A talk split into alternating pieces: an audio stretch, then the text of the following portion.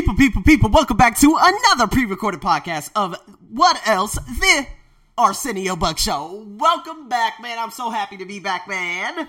Oh my god, I'm talking through the Blue Yeti microphone, whatever you want to call it, man. I'm so happy to be back. I'm so happy to be back. I already said that. So, Game Changers, guys. We're getting back into the Darren Hardy book of game changing. Duh. So, when it comes to game changes, right? We need to develop five different strategies. I'm going to talk to you guys about five different strategies for eliminating bad habits. And then, of course, in tomorrow's podcast, which will be Thursday, I will be talking about, of course, six techniques for installing good habits. So stay tuned for that. These are going to be joint podcasts, so I hope this really helps you guys out. Uh, so here we go. Your habits are learned, right? Everything is influenced. When we're young and everything's happening, uh, we're basically influenced by, you know, the geographical standpoint, uh, the financial standpoint, if money was very scarce in your family a long time ago, of course, you're going to believe that money has always been bad or you can't get money. It's very difficult to get money. It's just like habits. So the thing is, it could be unlearned. If you want to sell your life in a new direction, okay, you're going to have to first pick up those anchors of bad habits that are in the deep part of the ocean that are weighing you down. So let's get into first one. Number one identify your triggers. Excuse me. Look at your list of bad habits. Okay, after you write down the list of bad habits, look at all. Look, you have to refer to it, and then after you do that, you need to figure out what the four big W's are. The four big W's, of course, the who, the what, the where, and the when. And it's basically underlying each of the bad behaviors that you've listed. So, example are you more likely to drink too much when you're with certain people?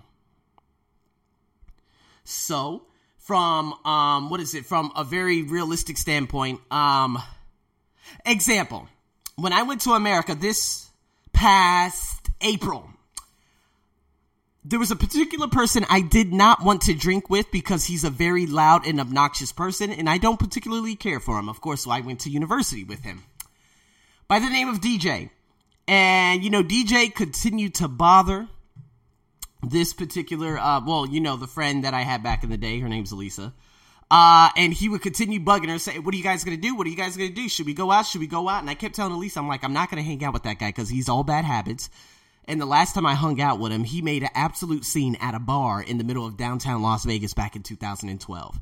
Literally screaming, video recording, doing this, doing that. He was an insane drunk and I didn't like anything about him. So, of course, when I went back to America this year, I said, hey, I'm not going to hang out with that guy. I'm done looking at that guy. So, that's why th- this is what you have to do. You have to start exit. I'm not saying completely eliminate them, but just go from kind of like what Gary Vee said. He said, when you're around those particular people who you seemingly they always complain about things and they drop down everything and drop down your energy and drop down your emotions and blah blah blah blah blah just limit yourself you don't have to talk to that person twice a day. Try doing it twice a week. See what I mean? So, going on to the next one. Is there a particular time of day when you just have something sweet? So, example, my example, of course, is between 1 p.m. and 4 p.m. For some reason, I have a sugar rush and I want something very, very uh, sweet. And this is, of course, when I have those long teaching days, which are soon to change. Those extremely long teaching days, uh, Saturday and Sunday, which are no more. But you see, figure that out. And the thing is, what you could do to replace that is, hey, you know what? Let me just have like, you know, a little bit of fruit nearby. You know, I could have some strawberries, some pineapples, some cut up uh, green apples or whatnot. Or even just get a pomegranate. A pomegranate or what is that? Oh my God, what's the name of that fruit? It reduces sugar cravings significantly. A grapefruit. I think it's a grapefruit. There you go. Okay. A grapefruit. No, I'm not talking about grapes. I'm talking about a grapefruit. That reduces sugar cravings big time. So I would suggest that. Going into the next one. What emotions tend to provoke your worst habits? Stress, fatigue, anger, nervousness, boredom. Honestly, when I go to my job right now, I'm I'm not I wouldn't say I'm scared, but I have that very anxious feeling right now. That anxious feeling saying, "Hey, uh, we're going to complain about you again and say this about you again and we're going to do this again and that again." And there's always this particular being who I just hate being around uh, and the people who work there. I, I just, I just have that anxious feeling in general. That's why I knew it was time for me to leave. So, I mean, people, you know, you know, basically stress, fatigue, anger. Are there particular people that you are around that always brings those types of emotions into your, I guess you could say, your state of awareness? And so that's why I stopped talking to virtually every teacher who I work with except the graphic designer who I basically employed now. Because she's the only one that can ultimately uplift me professionally. And she just doesn't sit there and have a whiny bitch party. I had realized, like, back in May, I had to stop talking to someone I always talk to because it was always just complain, complain, complain. Yeah, there is one particular individual that I talk to about sports, but that's it. Uh, everyone else, I just walk right by. I don't have time for that because there's nothing that we have in common, and we definitely don't see eye to eye. I mean, if you want to say hello, well, by all means, say hello, but you might not get a hello out of me. I try reducing as much communication with these specific individuals as I can because they're nothing but bad news, they're nothing but complaints, and they're not going to help me one way or another with anything I'm trying to achieve in my life. How about this? When do you experience those emotions? Where are you? What are you doing?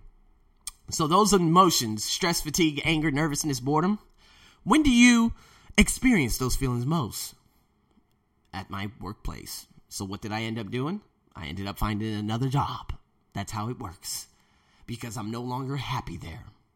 So, next one. What situations prompt your bad habits? You know, getting into your car, uh, you know, visiting your in laws, conferences, social settings, deadlines, physically insecure, etc., etc. These are things that you're going to have to figure out. Take a closer look at your routines. What do you typically say when you get up? Do you say, oh my God, it's Monday, I'm going to kill myself, like a lot of Americans do? How about when you have your after you have your coffee, your breakfast, your lunch, or when you've gone gotten home from a long day? Do you say, "Woo! Oh my God, it was such a bad day. Oh my God, it's such a long day at work. I'm gonna have to go in tomorrow." I remember there was uh, there was a place I worked for called Cool Seal. I'm pretty sure they're closed down now, but it's back in 2005, and I remember I would work there from like 6 a.m. all the way up till 4 p.m. And it was all about just picking up a bunch of paint buckets or doing something or cleaning up and it was for like literally 180 baht an hour, which was uh, six dollars an hour, which was complete dog shit. Excuse my language. Uh, and so I remember the next day I woke up and I was like, dude, it's funny because I just went from making $15 an hour, 450 baht an hour, to making, you know, just holding a sign to making dog shit at a factory. Same thing happened when I worked for my mother, one of my mother's friends' companies called Court Trade Show. I'll just call it out because it doesn't really matter, uh, just to give you guys a name. And when I worked there, I worked with a bunch of sleaze bags, for the lack of a better term. A bunch of guys that would make sexually implicit remarks towards women. Every time they seen a woman, they'd be like, ooh, look at her legs, look at her. Uh, it's just, it, it, was a disgusting atmosphere. And all we did was work, work, work, work, work for like 10 to 12 hours a day. And then when we got off, we were like, oh my God, we're finally off work. It's, it's amazing. And then next you know, you wake up the next morning, you say, oh my God, I have to do this again. No, thank you. So that's what you have to do, guys. You really have to just write it down. You like write it down in a notebook. Label it the bad habit killer. Whatever you want to do. But as soon as you do it, the more you identify what areas you're experiencing these specific things in, the better you're able to just basically take them out or just add them into it for a new addition. Well, kind of like healthy eating habits, but I'll get into that in the next one. So here we go. Cleaning house. Get the scrubbing. If you are a binge drinker and you're always drinking alcohol day in and day out, every weekend, every day, every minute, you're going to have to remove every drop from your house. Get rid of the glasses, the utensils, the the, the the the all that stuff that ultimately triggers that, you know, that emotion to say, "Oh my god, I need alcohol." See what I mean? If you want to stop drinking coffee, get rid of the coffee maker. Get rid of all the bags that you have. Um, if you're trying to curb your spending, take an evening and cancel every catalog and retail that you get in your mailbox or your inbox or whatever it may be. If you want to eat more healthily, you're going to have to drop all that garbage that's in your frozen food, basically the freezer of your refrigerator. Stop buying all that junk food. Get everything out that will lead to the destructive habits. This is what why number 2 is the most important Cleaning house is unbelievably important. If you do not clean house, you're going to keep engaging in those destructive habits. Why? Because everything is still there. Get it? And what you need to do, swap it. Look again at your list of bad habits. How can you alter so they're not as harmful? Can you replace them with good, healthier habits or drop them altogether? It's kind of like the bad meals that you have, you know. Okay, I'll give you a nice example. So, basically, where I used to live, if I could actually just close my eyes and think about that area, 7-Eleven was connected to one of the condominiums just a second way, a second away. Did they have healthy food there? Absolutely not. 7-Eleven never has healthy food. So what are the st- the stop shops that I have around? Basically, I have Burger King, and basically, I have Pizza Company. Basically, it's like a Pizza Hut whatever Papa John's you want to call it.